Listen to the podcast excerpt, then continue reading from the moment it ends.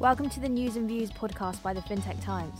Established in 2016, the FinTech Times is a global multimedia news outlet centered around the world's first leading FinTech newspaper. We report on the latest and brightest ideas from the FinTech world. Follow the conversation using hashtag TFC News and Views and follow us at the FinTech Times. Hi, I'm Polly and I'm a journalist at the FinTech Times. Hi, I'm Francis Bignell and I'm a junior journalist at the FinTech Times.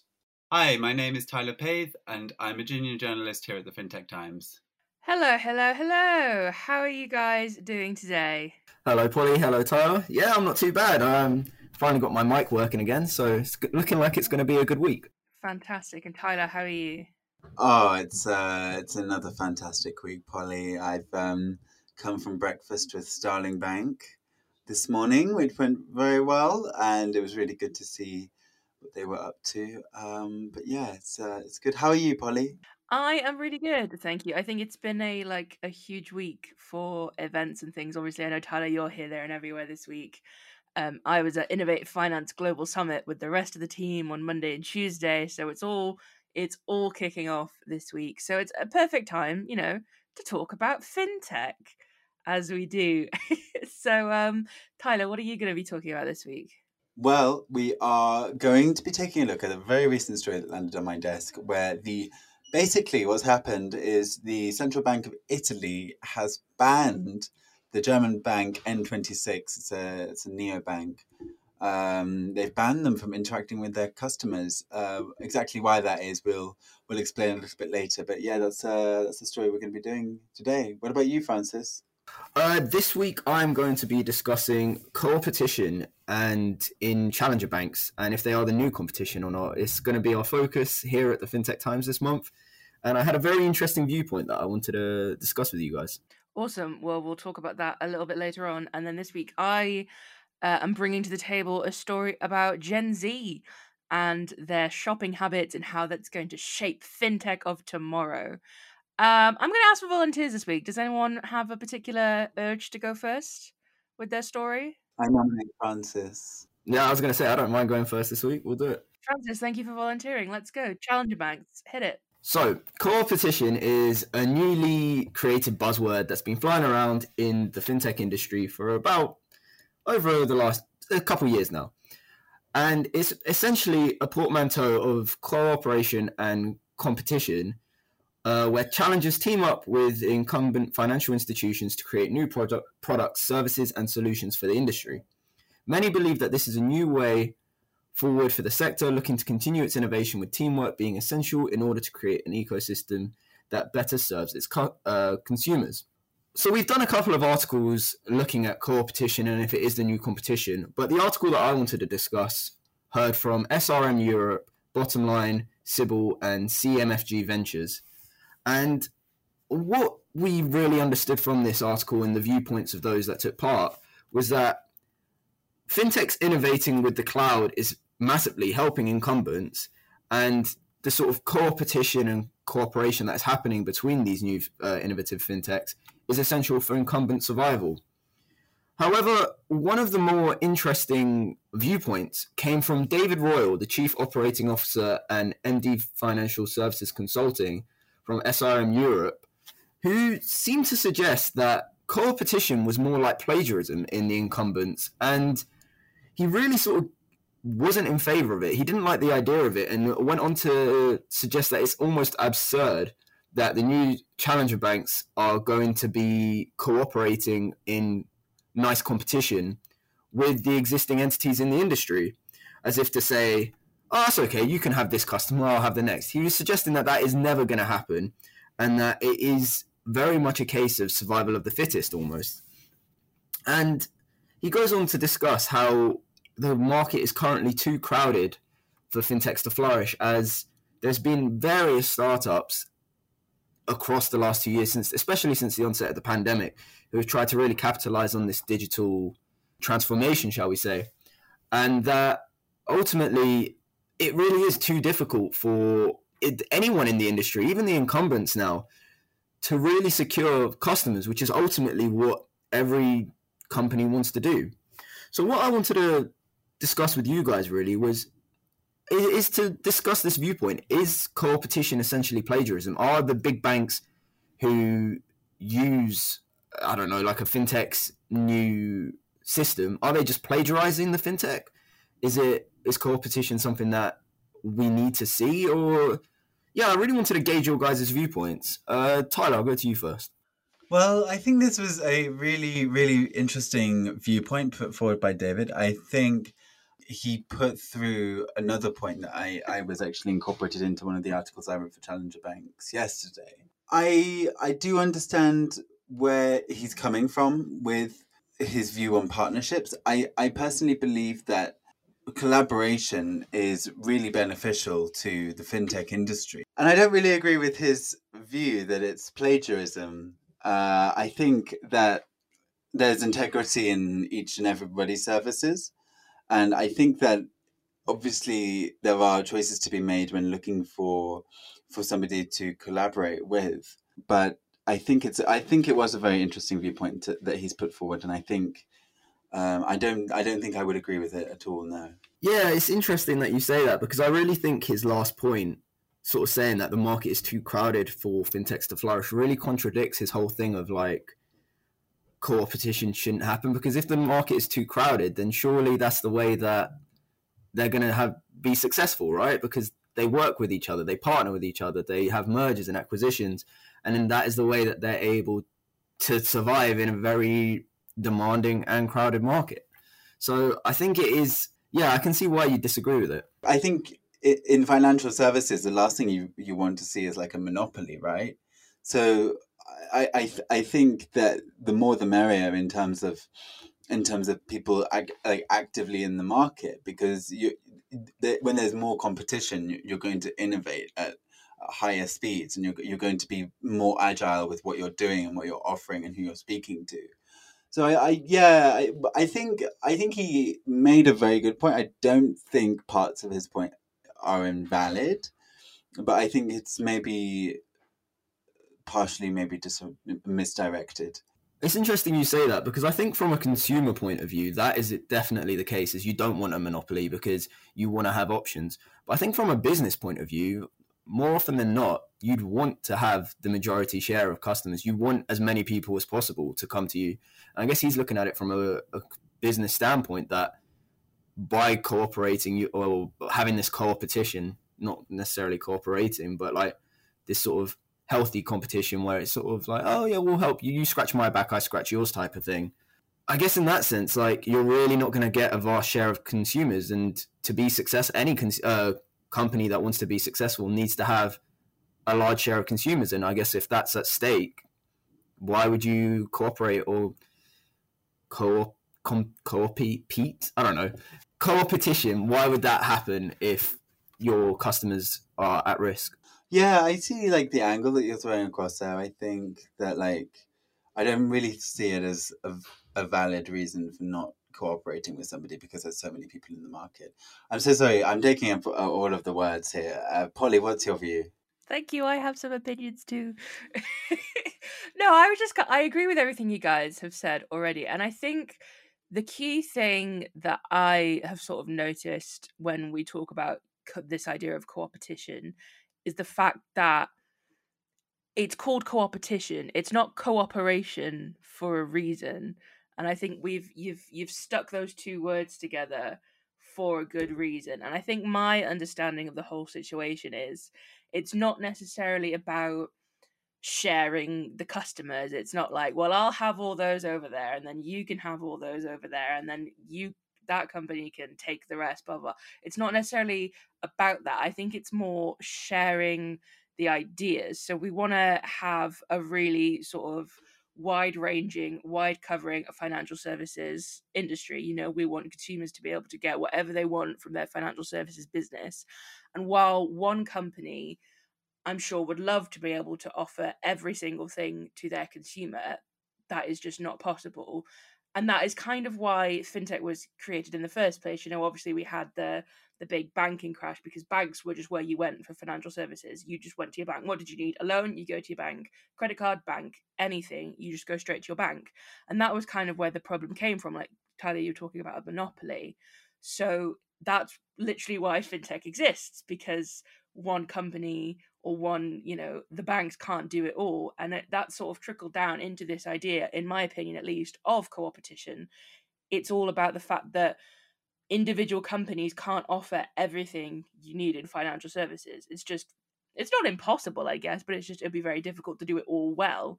So that's where we're having these fintechs come in who are doing one thing really really well getting the consumers for that thing but then partnering with other fintechs, other financial services providers, etc., in order to offer other stuff, which is where this idea of co-opetition becomes in. It's not about leveling the playing field. It's not about getting rid of co- competition entirely, because that's the whole point of fintech to make a very competitive financial services industry. It's simply about looking at the consumers and going, right, well, I'm going to offer this service, you guys offer a different service, and that way we're covering everything that we need to. Yeah, I think there's the thing is, is I want to keep discussing this, but I know that we've sort of got a limited time, so we will move on to the next article. But I think you definitely raised a lot of interesting viewpoints there, and this idea that it isn't.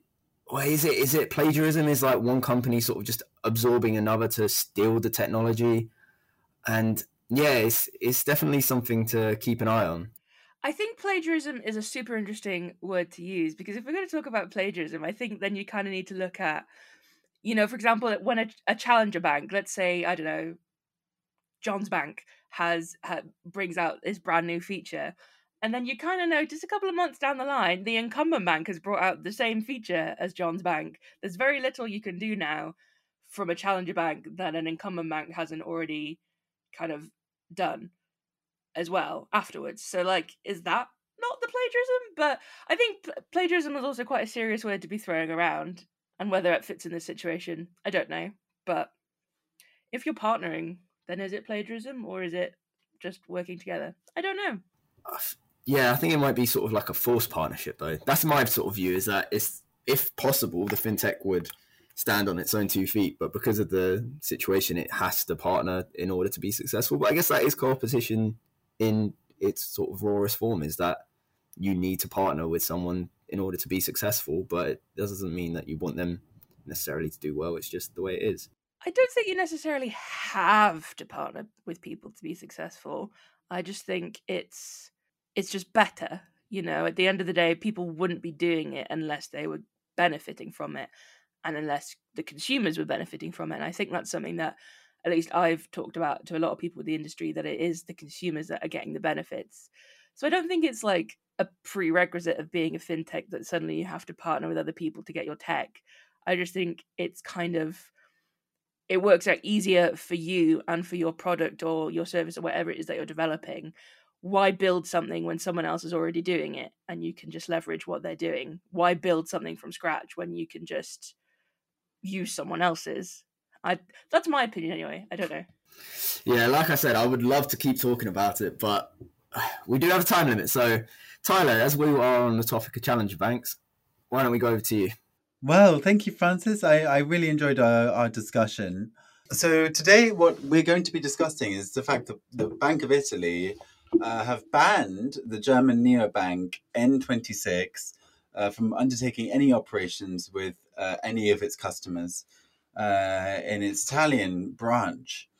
So this uh, this came into effect as of um, March 2022, so the, just the end of last month. And basically, what's happened is that the Bank of Italy have done a little bit of research into N26. Um, and there's actually been quite a lot going on with this new neobank at this point. Between the 25th of October and the 17th of December 2021, just towards the, the autumn of last year, um, the Federal Financial uh, Supervisory Authority uh, handed N26 a fine for 4.25 million euros because during 2019 and 2020, which actually was sort of a wider date from what they'd initially looked at, they had found like ill ill practices of stopping anti-money laundering and it the, the evidence showed they'd actually prevented to stop around 50 suspicious uh, transactions so i think that this move by the Bank of Italy, like I, it's not an unfounded move. They haven't just been like, "Oh, we're going to ban you," and you know, you're banished from from Italy or whatever. I, it's not. It's not an unconscious move, and I think that a central bank has like almost like a moral authority to uh, to sort of influence where their customers could be exposed to harm. And of course, this is something that we've seen N26, you know, their, their AML practices, anti money laundering practices just aren't up to scratch. So we can see why that, that would be the case. I mean, if we look at some of some of the wider statistics with with like financial institutions receiving fines for this issue, we see that well, first of all, that each year, according to the UN, they think about uh, you know, there's recorded and unrecorded cases, but they think roughly about two trillion dollars each year is due to uh, anti money uh, anti money laundering poor practices. Between in 2020, a total of 28 financial institutions, which would have included N26 at the time, received fines of about 2.6 billion pounds. Uh, what was really interesting is around the same time that N26 sort of fell on their face, NatWest Bank actually received a massive, massive fine uh, because it failed to prevent around 400 million in transactions, in, in dodgy transactions. And it, it was landed with a fine of 265 million pounds. Now, that obviously for us is quite a lot of money, um, but for NatWest is is still quite a considerable uh, fine to have to pay off. I think what my my question to you as I open it out to the floor is do you think that we should see more of this sort of action by central banks where they say okay well this this bank although they are operational although they're not directly engaging in any illegal practices do you, do you think that this sort of like heavy-handed sort of like overarching behavior by central banks is warranted do you think that it's going to protect consumers in the long term and and yeah, what are your thoughts about anti money laundering? Before I hand you before I hand it over, I just want to put it across to N26 that they have found the error of their ways, and they are going to be like, okay, we're going to you know work on how we can improve our procedures. So I think that's also worth mentioning. Uh, but yeah, I mean, I'm really interested to hear what your thoughts are on this story. Let's hand over to Francis.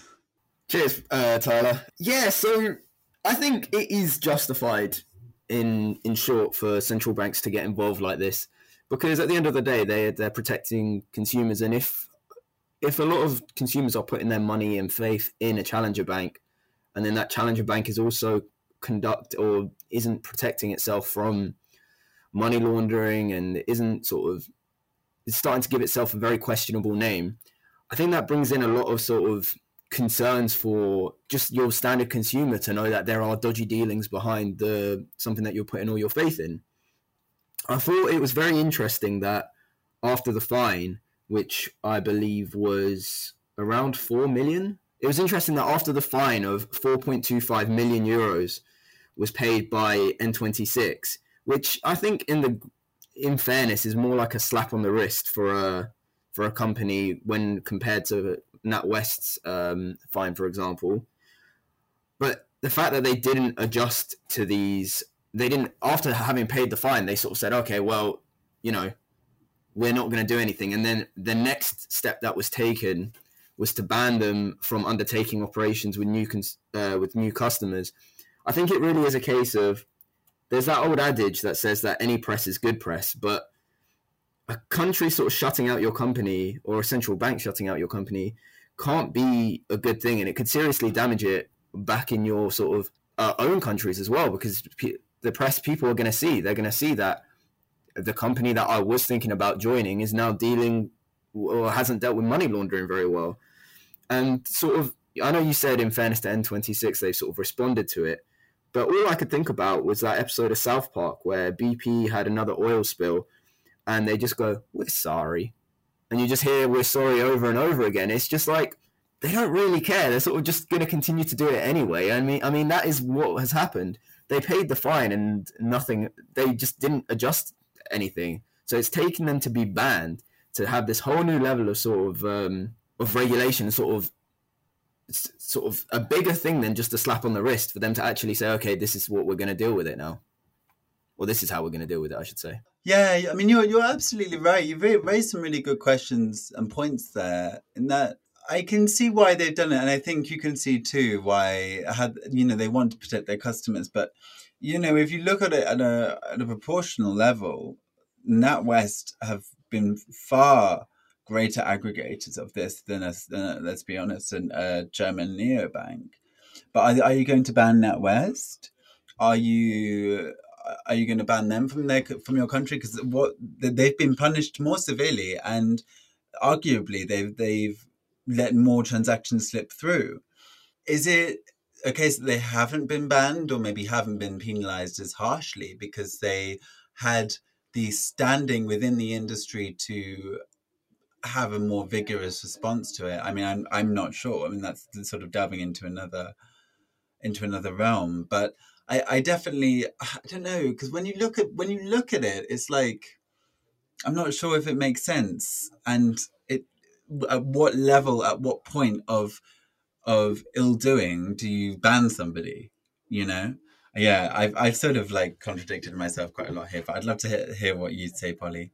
It's interesting that point you raised, Tyler, about like you know obviously like NatWest and at, at what point do you get banned? And I wonder if it has anything to do with the fact that just in general there's less trust in challenger banks than there is in you know the incumbent traditional institutions whether that trust is you know warranted is another conversation entirely but i think if you just look through the lens of just the financial industry in general there's so much more trust in these traditional financial institutions that you know in in the uk it's all the big the big four is it the big five? I can't remember.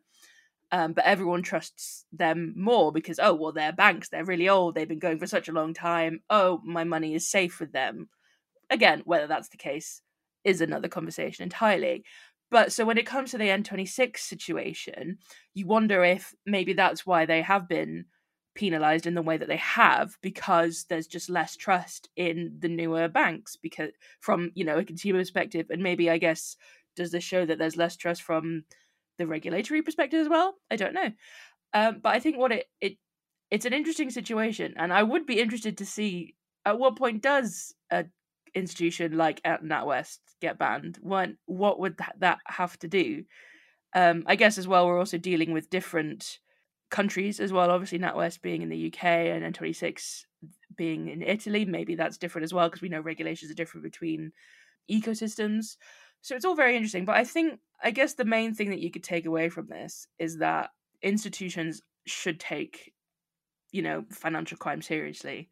Whether you'll get banned like N26 has, I don't know. But like, obviously, fines aren't necessarily doing the job. So I be, I wonder if any other sort of regulatory bodies or like central banks in different countries will look to this situation with N26 and go, "Oh, that's a good idea. We need to start banning people so that they have to make things right rather than just like you say slapping them on the wrists and giving them the the fines so it'll be interesting to watch i think no you're you're absolutely right and i think that it will uh it goes it goes to show a lot about the influence of of the uh the national banks and uh, exactly what it takes to get banned by them so we're probably going to get like a dis- uh, cease and desist letter after this podcast from the Bank of Italy. But um, I think it's been a really, really interesting topic to discuss. And talking of interesting topics, uh, I'd love to know what you're, uh, you've got planned for today, Polly. Thank you, Tyler. That was a seamless segue. So, what I wanted to talk about uh, was the Gen Z shopping habits and how they are sort of shaping fintech success of the future. So, basically, payments platform Thunes, I hope that's how you say it, uh, conducted a study into the shopping habits and payment preferences of Gen Z. So, Gen Z is generally categorized as people being born in 1997 through to 2012 ish. I feel like there's quite a lot of overlap when we think of these things, but those are Gen Zs. So, one of the major findings from this study was how eight out of 10 uh, Gen Zs use social media on multiple occasions throughout the day. Three quarters of those also check in multiple times a day, exposing themselves to new emerging markets. So, basically, Gen Zs use social media a lot. We knew this. However, the key thing here is that Gen Zs are using social media to buy things or to discover things that they want to purchase. So social media is where Gen Z are spending their money. And increasingly they're also making it too with the huge range of like content monetization options offered by a lot of mainstream channels nowadays. And sort of in light of this, uh, they've sort of determined that a concentrated focus on social media marketing will become a deciding factor in successful business ventures of the future. So I thought this was an interesting thing to talk about because this survey is kind of saying what we all knew already. You know, we all know social media is pretty big. We all know that, you know, influencers are huge and people can make money off social media and people spend a lot of time on social media. Therefore, it makes sense to be marketing to these people through social media. And, you know, we're seeing that with everything, you know, Instagram influencers, you know, with sponsored products and things like that. TikTok as well. TikTok is huge. But I thought this is a quite an interesting one to look at from the sort of fintech lens because I feel like a lot of fintechs are sort of tapping into this idea of social media marketing and we're seeing a lot of fintechs doing it. I think when I go on TikTok, obviously because I am a fintech journalist and I do a lot of research into fintech, so my algorithm is probably a bit skew with compared to everyone else. But when I go on TikTok, a lot of my TikTok ads are for fintech companies. And the same on Instagram, I get quite a lot of ads for fintech companies on Instagram and people capitalizing into this idea of social media marketing. Um, so I thought that was quite an interesting one to talk about. But also, what I thought was quite interesting that did come out of the data was that the data suggests 62% of Gen Zs don't have a bank account, which is quite wild to me because I feel like a lot of the time you expect that people will have a bank account. And I guess the thing to remember is obviously that Gen Zs include a lot of younger children. So if we're going up to 2012, those are like 10 and up. So yes, it makes sense why maybe a teenager wouldn't have a bank account or like a 10 year old wouldn't have a bank account blah blah blah but also it's it's the move towards like mobile wallets and digital financial products where seeing the main focus of gen z. And that was just kind of super interesting to me because i think when we talk about uh, you know financial inclusion and things like that it's always about how do we get people bank accounts. And now it's getting to the point where oh you don't need a bank account. You just need a mobile wallet or you just need some sort of digital card. And that's super interesting and i guess that's the whole point of fintech like that's why fintech was created. But anyway i just i'd love to get your guys' opinion on this and sort of gen z and fintech and and all the rest. So tyler what did you think? Well i i uh, definitely enjoyed writing this article. I i thought some of the figures were very surprising for me to start with. Uh, but i think it's i think it's important uh, to consider that the, the the the data was put forward through the lens of like a time frame, right? So you you just mentioned that uh, Gen Z, like the the lower threshold of those people, are going to be born in 2012, and I think that the time frame of this sort of datum, what they were really trying to put across in it was that in order for for fintechs and like banks to be successful past the year 2030 that they would have to recognize and understand the habits of of Gen Z today. I think when we look again at that lower threshold of people who are born in like 2012, in 2030 they're going to be 18 years old, right? So they're going to be again at the lower threshold of the sort of the I won't say the main the main sort of holders of wealth, but sort of one of the wealthiest, most affluent demographics when when you look beyond like when you look beyond children or beyond millennials, for example, like in 2030, they're going to have one of the major shares. So I can understand what it's also saying. And it also goes to across to put a good point through that this might not be applicable to us because we were sort of born without revealing our age. We were sort of born at sort of the cusp of the internet, you know, but these are people who have never lived without the internet, who don't know you know what it's like to to put a, a landline into your computer and dial up the internet or set a timer for a video when you want to record it and put the videotape in. So yeah i think that this data does a really good point of accentuating the fact that the future is actually already here and it just needs to be seen to be developed on by the year 2030 i mean polly what are your views on this Yeah, no, I just wanted to sort of it's really interesting what you're saying about like the difference in generations because like you say I I was born on the cusp of sort of being a Gen Z. I'm very just a millennial, but my sister who is a couple of years younger than me, it's really interesting the difference you see between like my experience of things and her experience of things. Like you're saying Tyler like she never had to dial up the internet, she never had to do this that or the other. Um and so it, it again it's going to be just interesting to see when her generation sort of grow up a bit more what that does to the fintech industry especially like the lower end the 10 year olds and stuff that we're talking about um, and i also just for the record i loved nintendogs as a child so just throwing that out there um, francis bringing you in this, on this one what did you think I didn't realize you guys were millennials. I feel like a I feel like a child with you guys now. So what I found really interesting about sort of what you guys have said and also about the article is I feel like we're looking at it from a very developed country standpoint. And what the article does mention is in developing regions that cash remains king off offline, but the data puts forward that its influence is in steady decline, and this is something that's been exacerbated by the wider choice and accessibility of digital tools. And whilst it does talk about Asia and Africa in the article, I think it's interesting to talk about Latin America as well, because I spoke to Novia Serrano, the CMO at Blockbank, a few months ago now, when our El Salvador announced that Bitcoin was going to become a legal tender.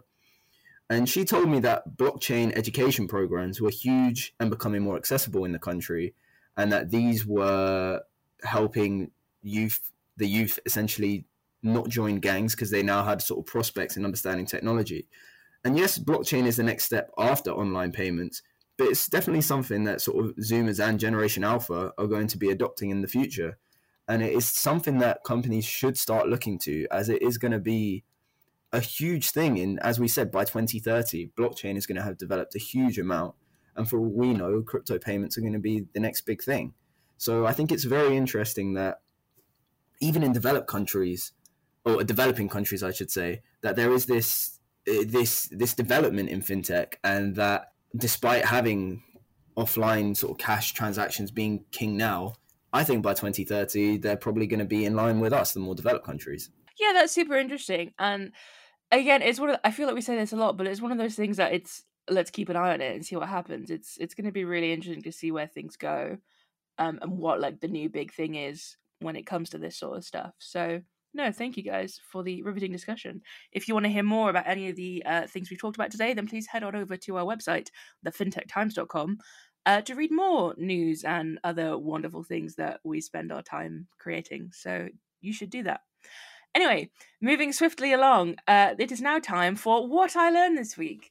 Uh, each week, being on the FinTech Times editorial team, we get so much news, insights, and everything else crossing our desks about fintech that we are constantly learning new things about the industry all the time. So we thought it would be super fun to share it with you guys. Uh, so, Tyler, what did you learn this week? Well, this week uh, I, I found out that although it may not be wholly new news, uh, a new report by Dojo has pointed to uh, customer experience as being like the most important factor in high street shopping, and that actually how e-commerce wasn't enough and that most of the consumers missed like being out being actually in shops and that they that they liked sort of a really good face-to-face interaction uh, especially on the UK high street it's a very UK centric uh, set of figures. Um, but it goes I think it goes to show that the there's not been a, a really holistic digital takeover. The, the high street and physical shopping is actually, I believe, making a comeback, and it's something that they touched upon today in Starling when they said that you can't learn digital literacy through digital means alone. You have to have solid cash and and phys- tangible like coins and cash to learn the true value of money. So yeah, I think it's it's a really interesting, uh, quite two quite polarizing things I've just said, but it goes to show that it's not all about digital all the time. That's a really interesting point, actually, and I would agree with you because it is quite difficult to understand something without having it tangibly. You know, like you can see coins disappearing, so you can't spend them anymore. That's such an interesting point. Thank you, Tyler. Thank you for sharing that with us today. You're uh, welcome. Francis, what did you learn this week? So what I learned this week goes in the complete opposite direction and is talking about exclusively digital stuff, and that is Mr. If my grandmother had will, she would have been a bike himself. Gino D'Acampo has launched uh, a play to earn NFT metaverse game called Big Town Chef. And I thought this was really interesting for a couple of reasons. One, celebrities are getting involved in the metaverse. I mean, we knew this already, but even names sort of that you probably wouldn't expect, like a chef. I think that that was interesting first and foremost. And secondly, I found this interesting because it comes at a time that Axie Infinity, the most well-known play-to-earn NFT metaverse sphere, I guess, the world, had a huge hack uh, in which it took a week, I think, for people to realize that funds had gone missing. And I found it very interesting that this uh, this press release came into my inbox at a time that you know the security of NFT play to earns has been brought into question.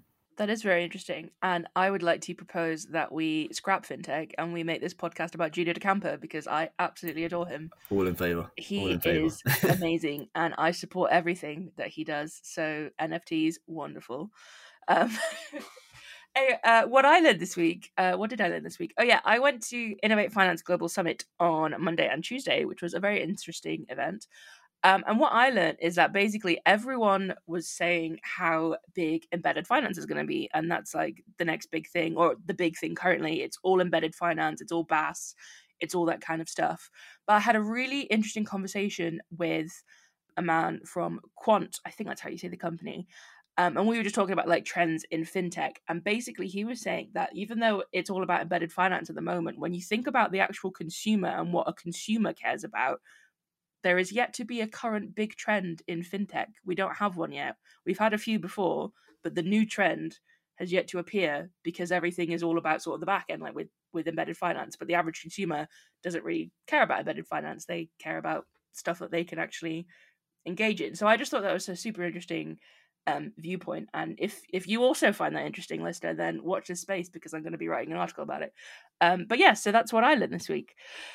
So, anyway, that's it. Another podcast over and done with. Thank you both for joining me today. We, as always, have discussed some super interesting things. It has been a pleasure. Thank you so much, guys, and I'll see you next week.